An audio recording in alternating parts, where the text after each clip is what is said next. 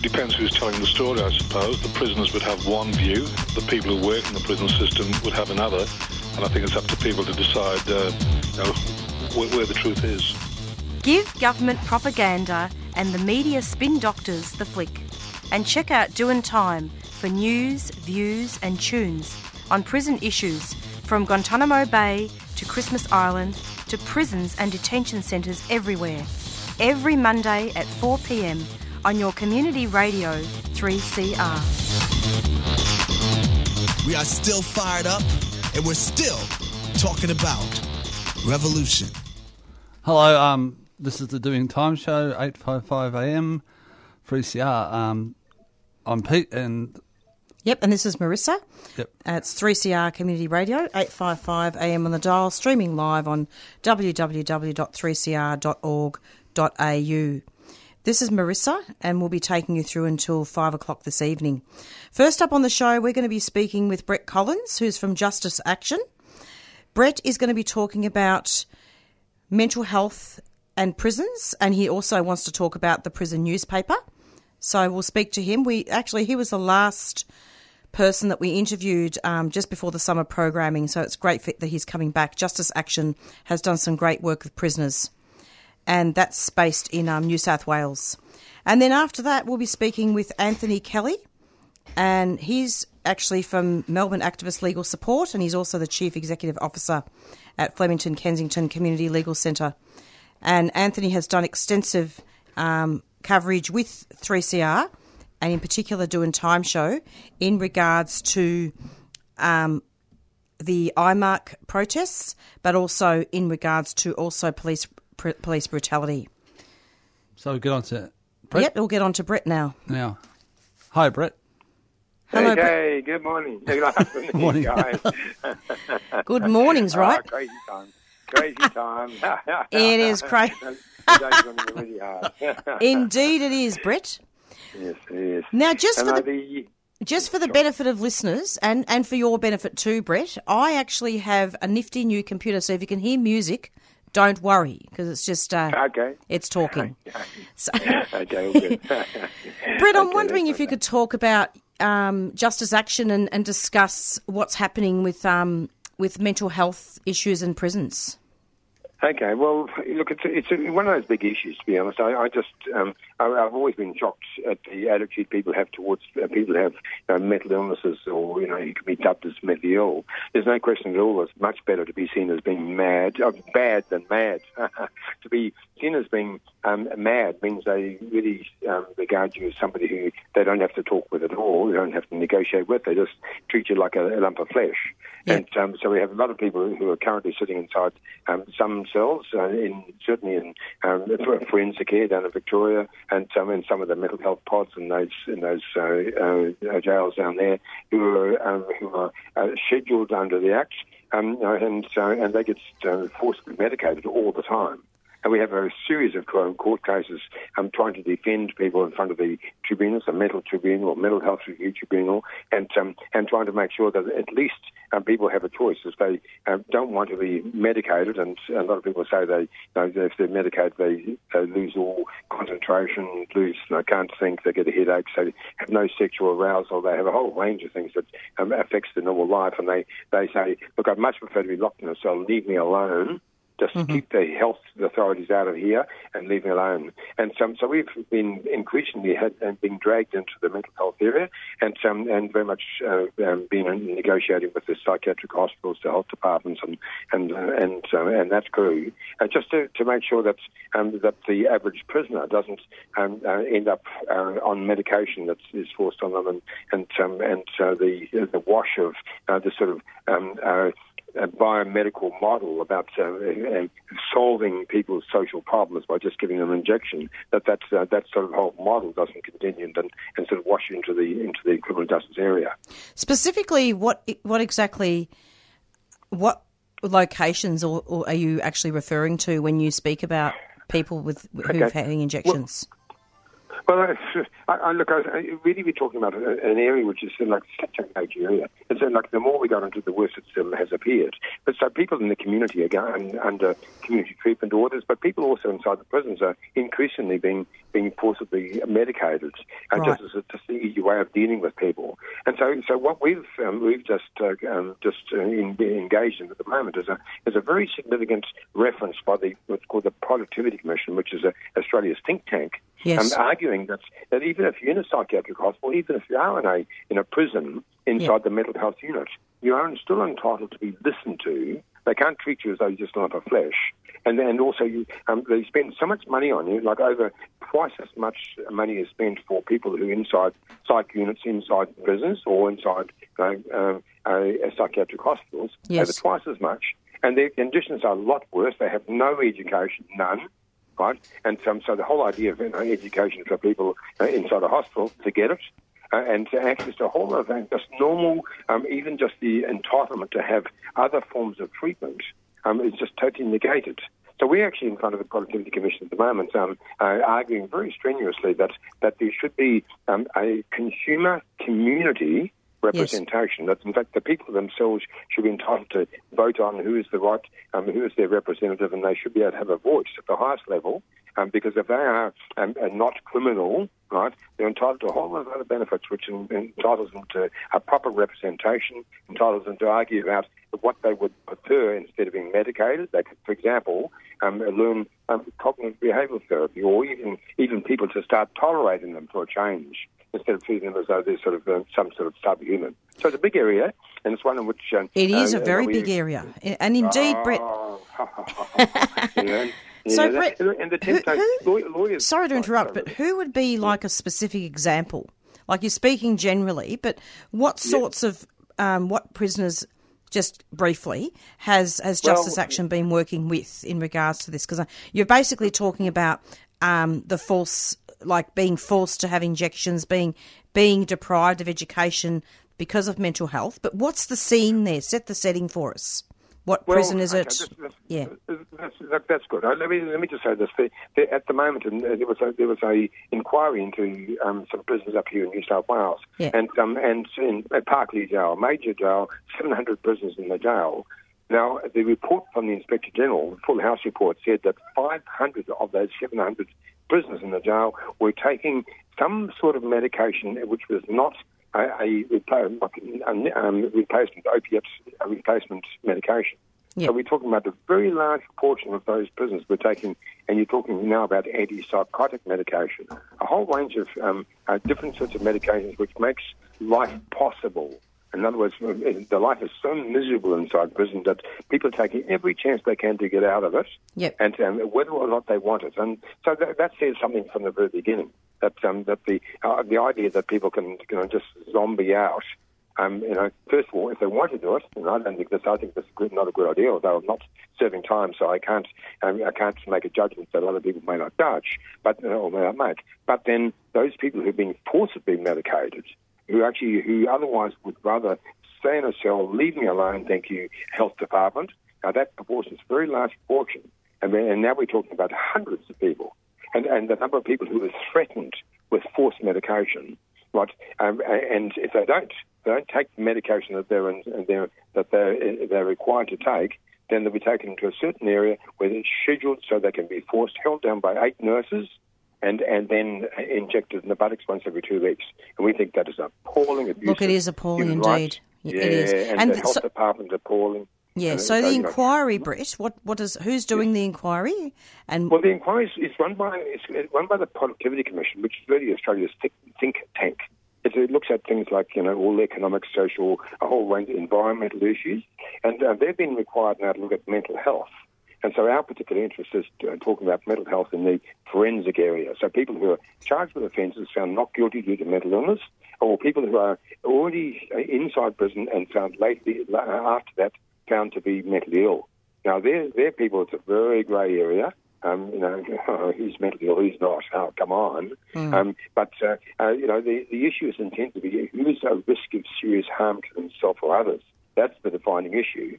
Um, and so and that's a very grey space that um, if you're a management problem, uh, they'll treat you as a, like a mentally ill person and then zombie you out in the corner. And, um, and we want to make sure that is not happening. Um, we want to, that's a fight definitely worthwhile taking on. So, if people want to read the document from the Productivity Commission, when when will that be available, and can they actually get to it, listeners? It, it, it, it's already actually on the Oh, on the good. website. Obviously, people inside the prisons can't see it, but No. it's on the website. There, like at the moment, I think about 700 submissions have been put Wow. up, um, and, and so as the Productivity Commission's review has is exposed, then people are responding to that review. In fact, we at the moment we're examining other people's submissions and analysing that really carefully. But this is a big one. It's a big one, and what we're hoping from it, and the and the Productivity Commission is treating us very seriously. They came and had two meetings with us, and what we're hoping from this is that we'll end up with some entitlement to be for a representation representation from the wards themselves, and for that to be funded, so they will have a right to proper representation which they can vote for and then present at the highest at the highest level because they have more entitlements they should have more entitlements than people in prison. They were, they would be, have the entitlement of, in fact, there's an obligation by the government and by um, by you know, health department, corrective services, and to make sure these people have the best of uh, attention. And that doesn't mean an injection in the buttocks. It means um, on the terms of the person who is supposed to be ill, they should be entitled to get the support that they need. And that's a carefully stated, a careful statement, um, which is based upon what, what the health department itself says. I see what you mean. So, so um, these are facilities in New South Wales. Is that right? Oh, that's right. Look, it's part of it, but look, in every state and territory, the same issue occurs. Like forensic care down in Victoria has the same rules. Like we're dealing dealing with the with the minister for mental health down there. He presents himself quite as quite a reasonable man. And you know, we're actually asking him to contribute to the newspaper. so um, Tell us uh, about so, the uh, newspaper, Brett, because I know that's something you want to talk about. Can you talk about the prison newspaper and what's happening with that? Look, absolutely. Look, the, the newspaper just us. It's been around for uh, quite a few years now, and so we put the last edition out in, in May, and we're just setting ourselves for the, for the next one. Um, the last one was all about education. Uh, Education, a chance for you know, people to use their time properly inside the inside the prison, whether they're in a cell, um, to have a chance to, to do their courses, learn you know whatever they want to do, you know, whether it's a language or accounting or or art or you know whatever they want to do. But they should be entitled, are entitled, right, um, to have access um, to whatever um, they want to read about in their, in their personal development. Now, that hasn't happened. And um, so we are, at the moment, we have a team of four people um, working just on that, developing um, the entitlements of uh, people in prison to, to do the course that they want.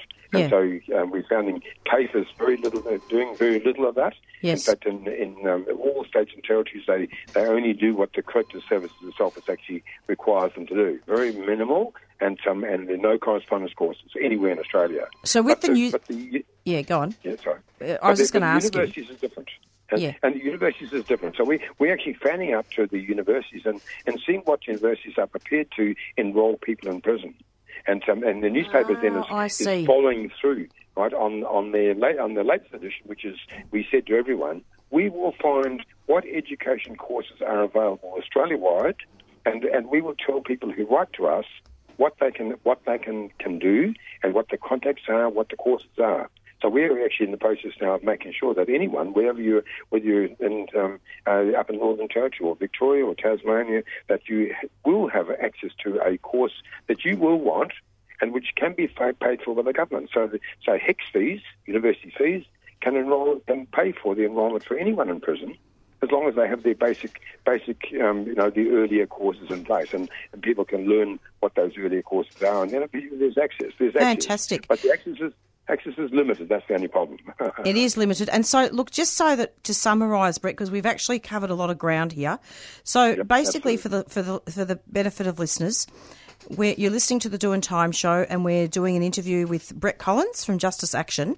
And so far, what we've discussed is the mental health in prison, issues in prison, and not just prisons but facilities, and looking at also um, education and the fact that there's little access. Now, there's just one question about the newspapers. In, in case people are listening from prison, how can they get access to the newspapers and how can they contribute?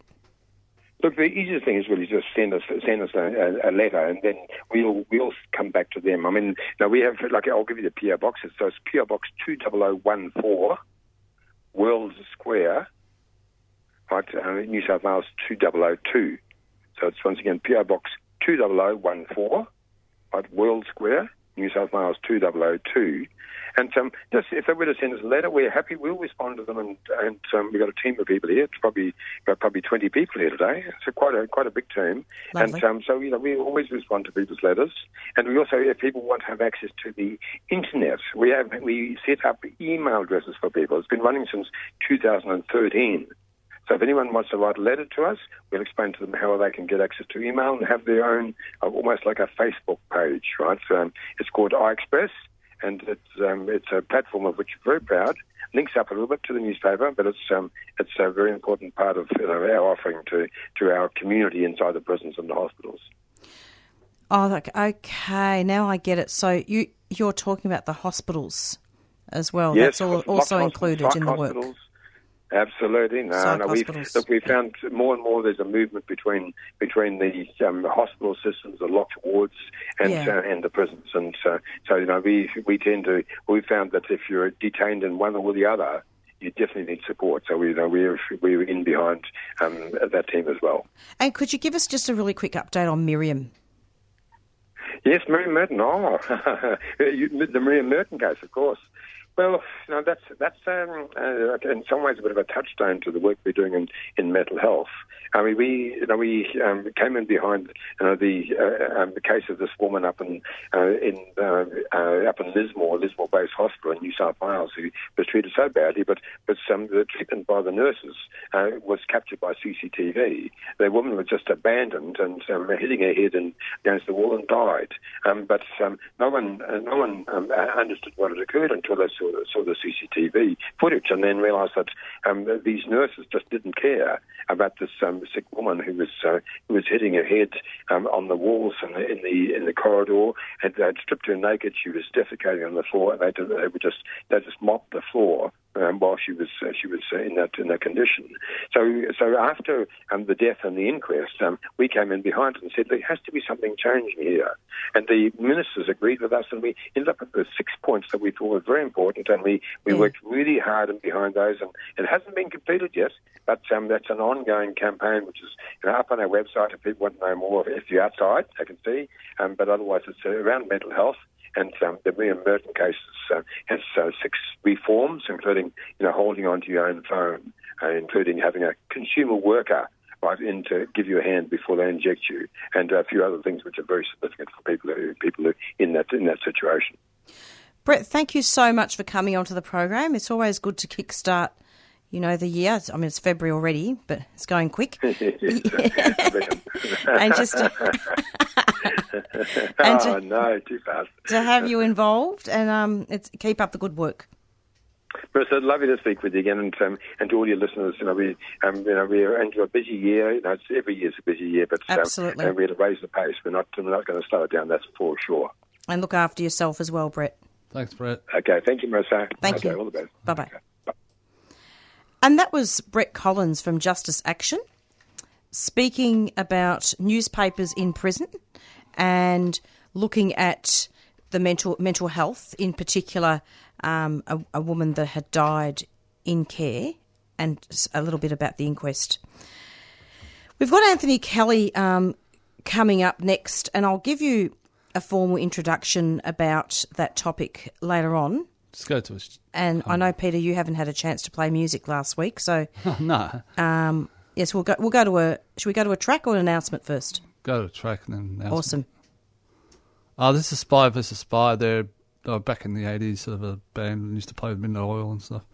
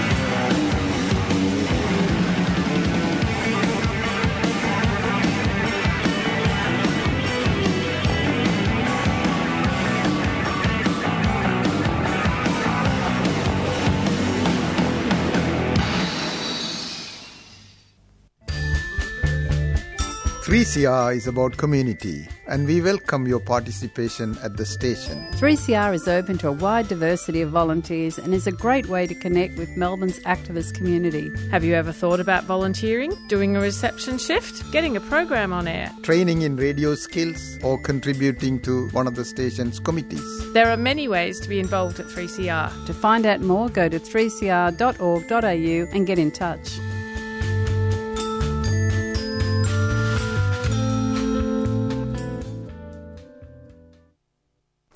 And this is um, Dark Water. I'll just play it now.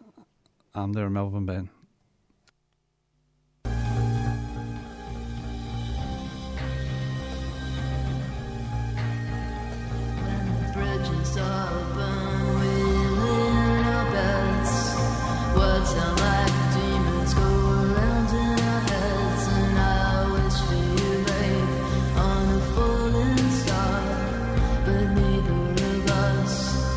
Chase far around devil's vice course through your veins the flicker of fire reflected in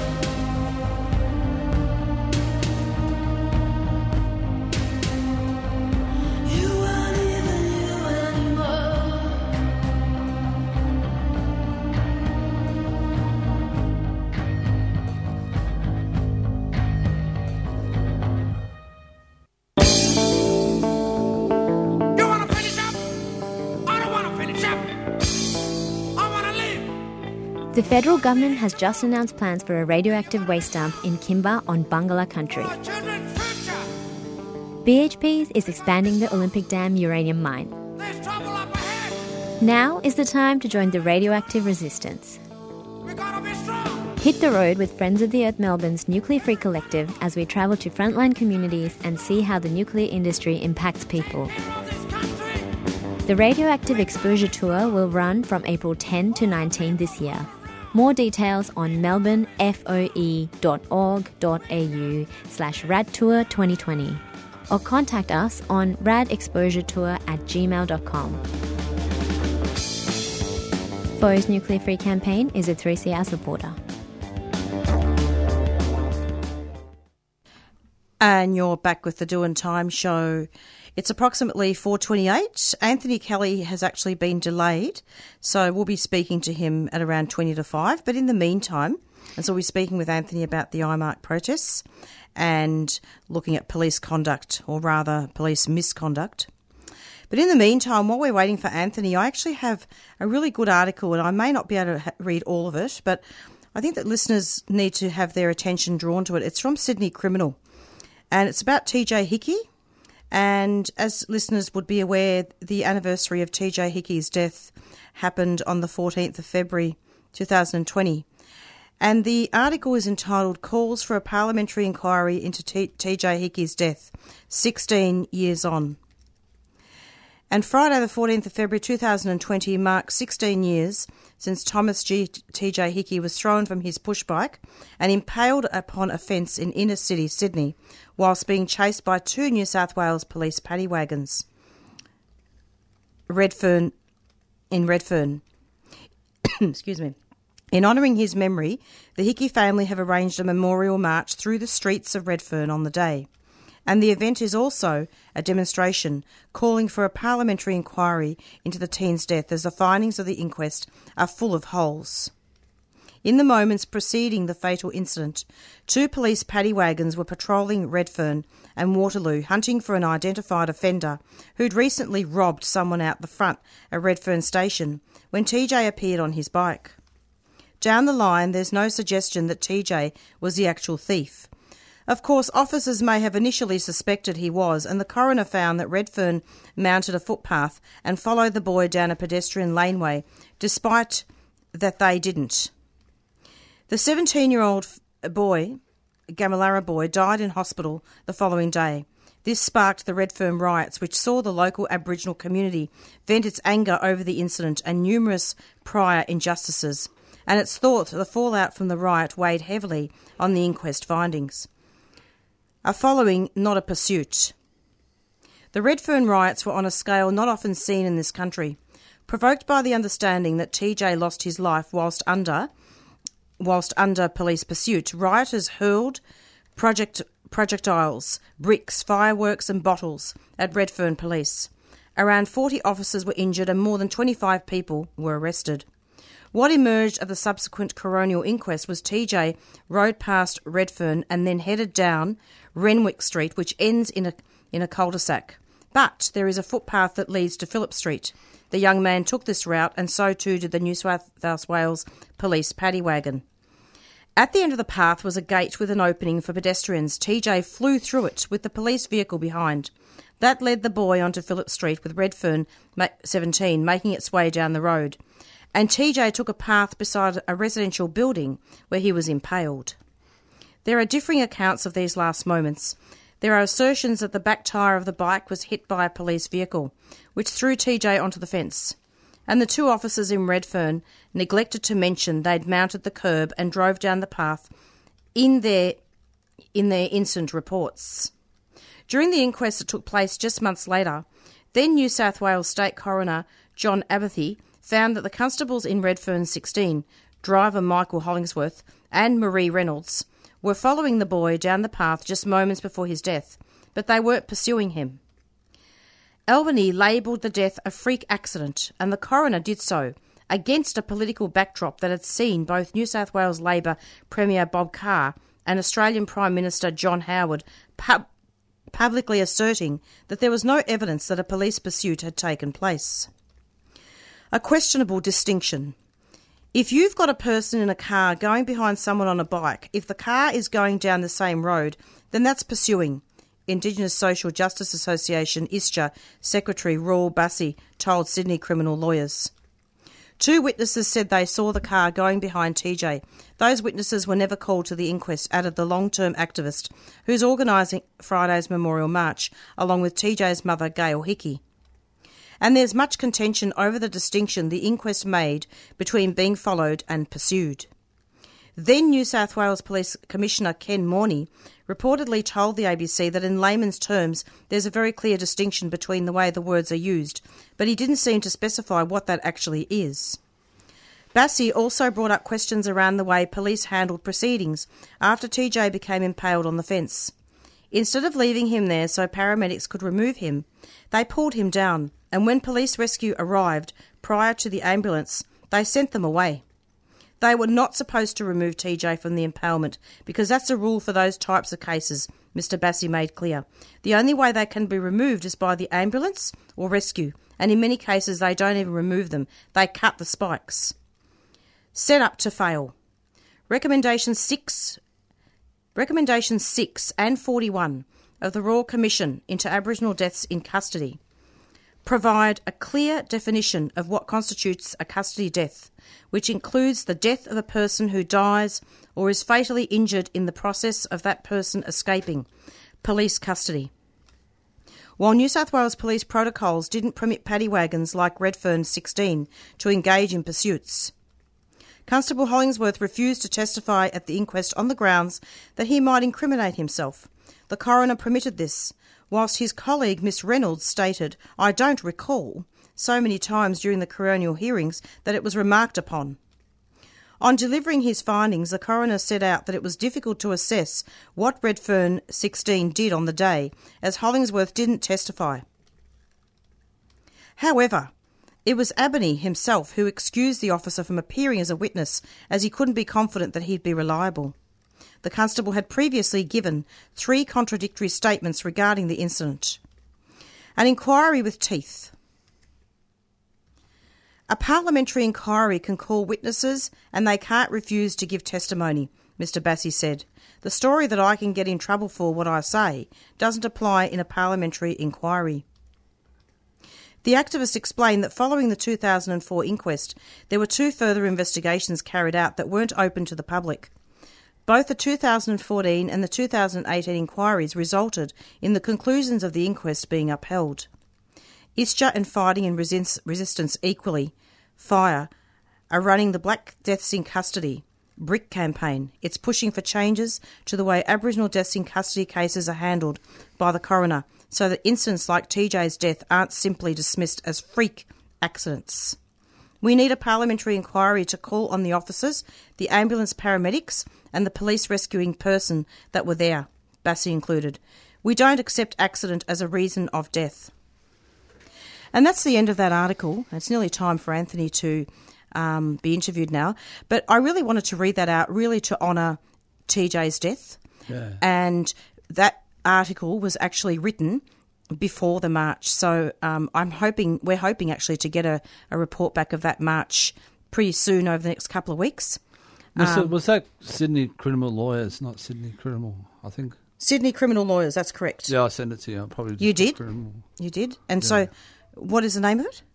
Sydney Crim- Criminal Lawyers. Sydney Criminal It's Lawyers. a Facebook. Thank you so much. I mean, not Facebook. Actually, you know, I've never seen. I've really tried to contact them and I can't get in touch with them. Oh, don't worry about that. We need to actually work that out Yeah, we will. and see if we can get interviews for that. It's approximately 4:36. I'm just going to give a very brief intro uh, in regards to Okay. Anthony Kelly and the the lead up to that interview. And as I as I said at the beginning, we're going to be interviewing him in the capacity of Melbourne activist legal support. MELS, which is an excellent network that provides training for legal observers. And I'm just going to read out a little bit of the introduction of the IMARC report that was written last year um, in regards to the protests. So, Melbourne Activist Legal Support fielded a team of legal observers at protest events at the International Mining and Resources Conference, IMARC, that took place at the Melbourne Convention and Exhibition Centre, South Wharf in Melbourne, Victoria. The conference and the process events surrounding it took place from Monday 28th to the evening of Thursday 31st October 2019. Legal observers were present at the site on the Tuesday, Wednesday, and Thursday of the event from 6:30am until mid-afternoon each day, observing, monitoring, and recording police conduct and interactions with protesters. The team observed several hundred Victoria Police members working in different public order response team units, arrest teams, the mounted branch police horses, the evidence gathering team, surveillance, and witnessed multiple arrests by police over the Tuesday, Wednesday, and Thursday. This report is designed to report upon and assess the potential and actual impacts of police actions, tactics, and approaches in terms of human rights, health, and other impacts, as well as assisting all parties in their analysis and understanding of the IMARC protest event itself. We've got Anthony online. Yep, that's really good. I'll just um, I'm just reading out. Yep. um, the rest just a little bit more. Um, so it's a public document, and it, it, this document can be provided to media. So we're going to speak with Anthony. And just one last thing, it's also the report is also based upon the first-hand observations of the team, and it's going to be looking at um, police misconduct. Hello, Anthony. Welcome to the program. Hi, Marissa. Thanks for having me. It's lovely to have you. Now, um, I'm wondering if you could just talk about this report that was submitted.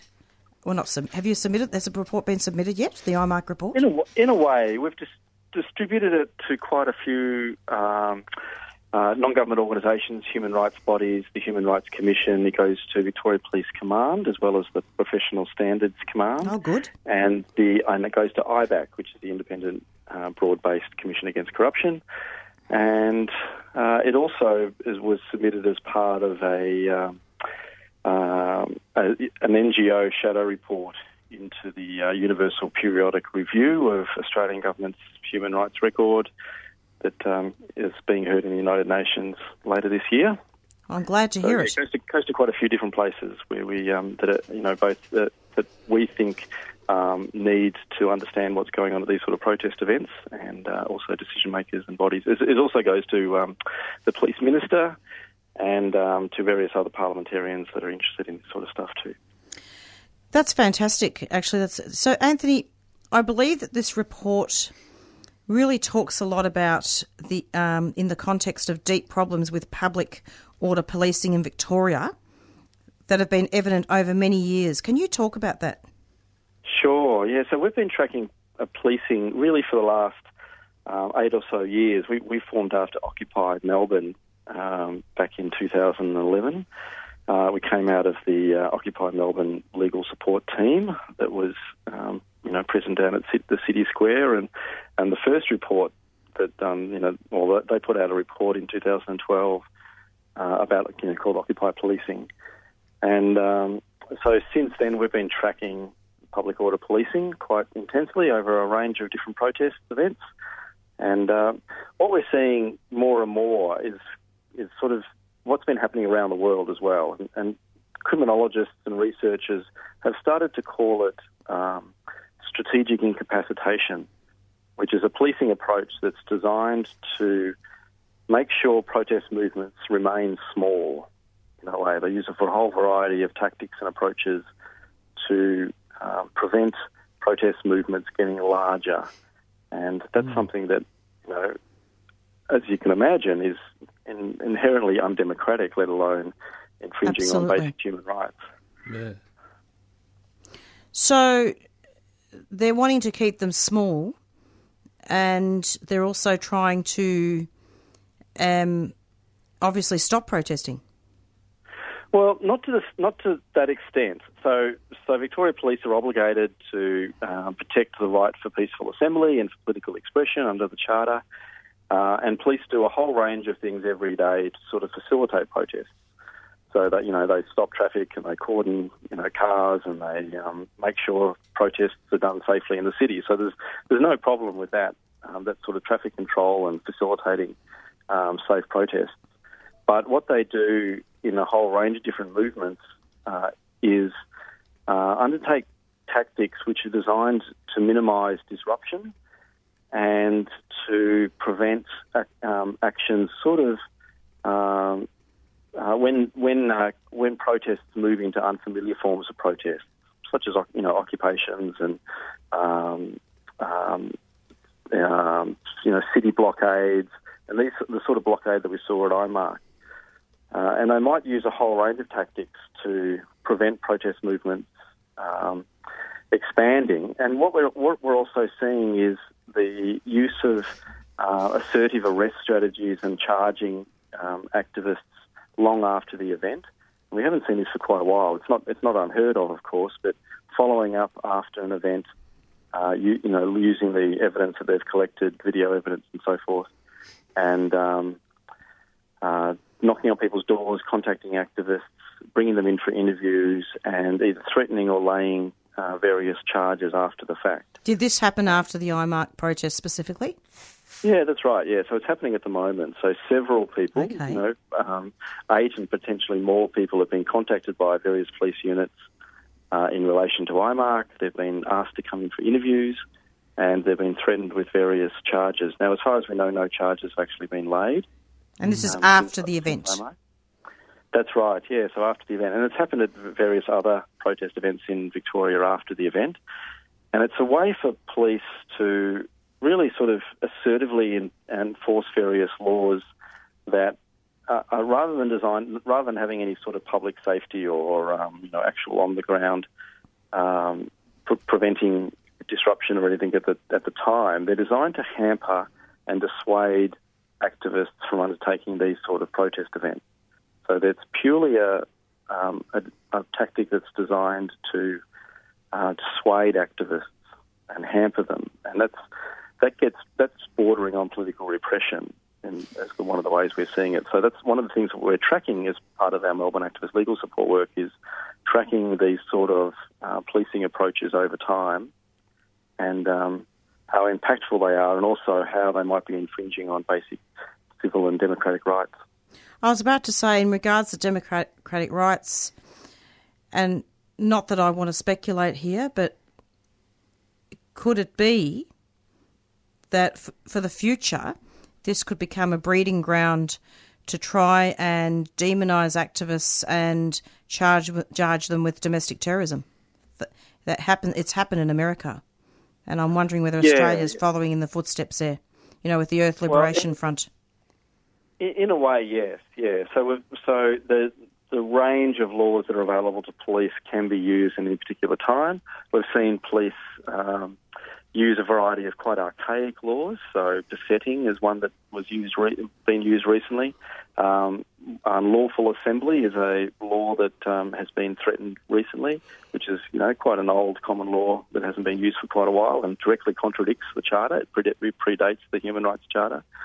So um, it looks like they're clutching at a range of different um, char- potential charges in order to hamper the growth and the strength of these sort of emerging movements. And they're particularly worried, of course, about the emerging climate and climate movement because, as we're seeing around the world, um, um, ordinary people are really standing up for climate justice and and uh, and against ecosystem collapse. And we're going to be seeing a lot more of this sort of um, uh, movement work. So, so there's no no um, surprise that police are looking at ways in which they can uh, restrict its growth. Uh, the the idea is that they want to um, maintain the size of these protest movements so that they can control them. Of course, that's the operational imperative the police have. Of course, Police maintain police maintain control over these protests. Of when course. they get out of control, is that's that's when the police become really worried, and that's uh, and again they have a whole range of um, force um, tools and application that they can apply uh, in those sort of circumstances. And I'm wondering why protests get out of control. Could it be that um, the police use unnecessary aggressive arrests and unlawful use of police powers? Yeah, re- research around the world has borne that out. That um, that police, if they if police take an attitude that a, a protest is like a riot, then it's more likely to um, uh, to become that sort of un- uncontrolled reaction. And you know, the police use of horses, for instance, at IMARC, created all these tumultuous, surging, you know, crowd, all this justifiable anger, uh, which created much more cha- chaos than was necessary. They they turned their police actions turned um, picket lines where people were linked up in front of a building into surging, you know, crowds that was that were um, that were in distress from both the capsicum spray and the horses and the and the pushing and shoving by police. So uh, we see that a lot of protests that the police tactics themselves generate chaos, and um, um, yeah, it's something that police really need to learn. Um, that it's um, you know it's often much better to have a very much a hands-off approach. But um, yeah, they, there is an there is an operational imperative that police have. Would you say then that there's there's a rapid expansion of the public order response team? Yes, so we've been seeing that expansion over the last five or ten to five years, really. Um, so much more dedicated training. Uh, they're able to um, the sheer force of numbers that we see at these sort of protests um, is an indication is another indicator of this sort of strategic inc- incapacitation approach that um, they they'll use all the um, numbers available to them to coordinate and control a protest group so that other people can't join it. It's like a peddling type thing, but also that they can um, surround and and uh, make sure that they can control the protest. Um, and it, and that in itself deters members of the public from joining in. It creates the impression that the protest is dangerous and illegal, and uh, it uh, generates a whole range of public perception issues that the movements then have to deal with. It, it, it's, it's essentially it helps to demonise protest groups. It's very interesting that this heavy-handed tactics. I mean, they've happened over the years, of course, but the tactics seem to have been a lot more heavy-handed last year during the IMARC protest, and I'm not surprised, given that the coalition government really wants um, coal to be at the top of the agenda. Hmm. Um, so yeah. So, so one of the things we say is that the, the policing response is de- dependent on a huge range of factors. Uh, one of them is the political context of the, of the day and the time, um, the media framing of the protest, and the Mm. police can you know play into that and manipulate that through a whole range of communication um, before the event. Um, it also, you know, deter- it's, it's also determined by the, um, the who's in the protest movement itself, what sort of sections of society they represent, how accepted they are by mainstream society, and a whole range of other factors. The training the police have, the um, you know, the equipment that they're they're tooled with, all these sorts of things play into the sort of strategies and tactics the police will uh, use, and only some of them are under the control of the, the protest movement itself. Some of them are much wider you know, civil society issues about how we, um, you know, how we maintain and, cons- and constrain policing from being uh, authoritarian and and um, uh, anti-democratic. Democratic. Well, what's democratic anyway? Maybe we need to save that for another show. it's approximately four fifty, and we're listening to an interview with Anthony Kelly um, from legal. Sorry. Oh, Anthony, Melbourne help activist- me! My computer's gone blank. Melbourne activist legal support. Here we go. uh, Melbourne activist legal support. Um, anyway, so getting back to it, what do you think? I mean, because the report argues that there needs to be more preventable arrests and more selective strategies um, working towards a human rights model. Would you say that's true? Well, well, the human rights obligations the Victoria Police have is one of the ways in which we, we want to make sure that police um, treat people, you know, humanely and with respect to these rights. And they're hard fought for civil and political rights over many generations of, of activists. So we, we need to really hold the line on these sorts of things. We do have a right for uh, peaceful assembly. We've got a right for, for, for um, political expression and political communication. And um, they're enshrined in various bits of legislation in Victoria, but also in the Victoria Police Manual. So we need to make sure that, at the very least, they stick to their own guidelines and the use Yeah. of force guidelines and their human rights obligations. And so we're, we're at the very least, we're, we're pushing back on those where we see police overreaching their powers and their obligations under the Charter. We're, we're, we're seeking to hold them to account. And um, that's that that's that sort of vital political space that we have to for movements to um, maintain and, and work towards an effective democracy. So, what's um, Melbourne activist legal support going to do in regards to getting these people together that have where they, they've been knocked, you know, where they knock on the police have knocked on the doors? Is there going to be a media campaign to expose this? Well, we're tracking it, and we're hoping to report on it um, at some point soon. Um, with the IMARC legal support team are doing a very good job. There's a um, um, for those of you who haven't heard about it already, IMARC um, have been doing a lot of uh, follow up and support for all the arrestees. There's a um, on the 12th of March another court appearance. There's another um, uh, court solidarity day where people are um, uh, are going along to the magistrates' court to support those that are um, facing charges. And they've also, IMARC have also put out a um, a notice saying that if you're contacted by police in relation to IMARC, and then let them know. Okay. I can read out the arrestee support number if you like. Yeah, absolutely. Uh, Uh, before you do Sure, that, what that- it's, it's approximately 4.53, isn't it?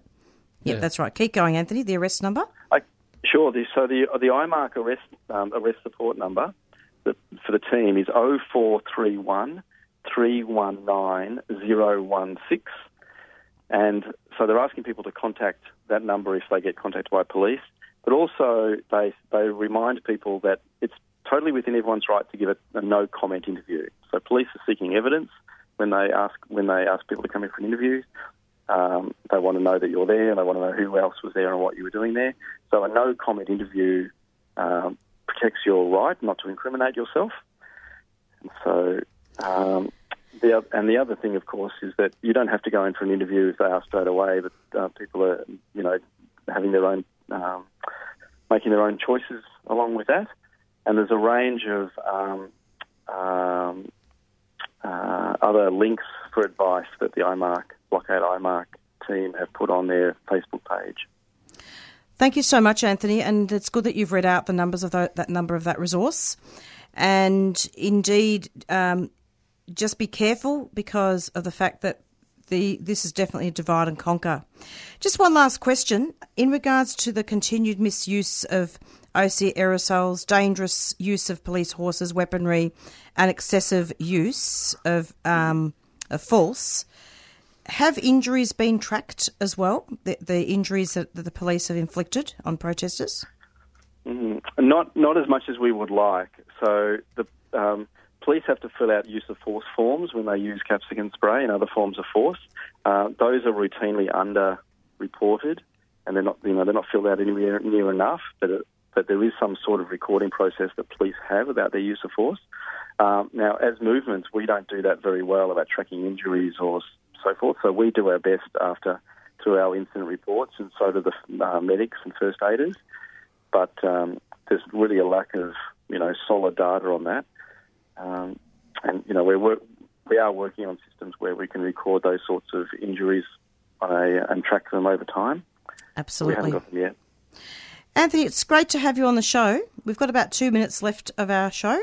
Thank you so much for coming on, and I'm hoping you can talk to us later on because we certainly do need to provide coverage um, about this situation.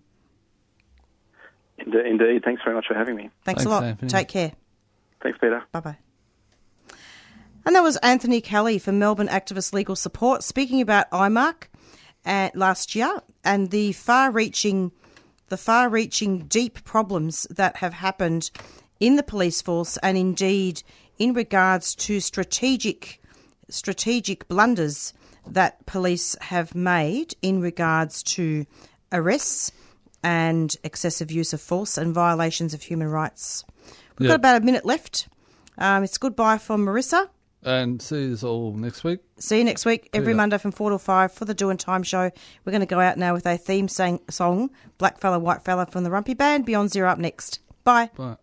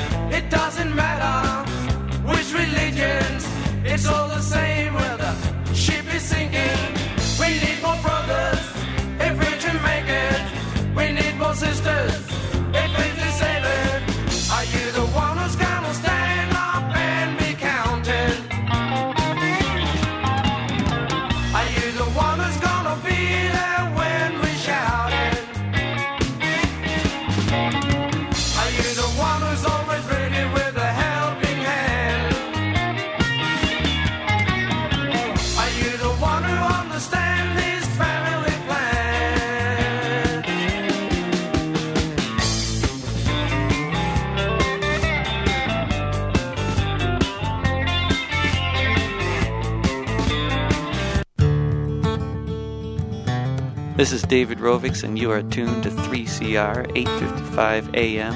Melbourne, Australia. Step three is finding there's a tactic when everyone believes it could be true. That if all the people work collectively, there just might be something we can do, and everything can change. Welcome to the Beyond Zero Emissions Show and salut Babette.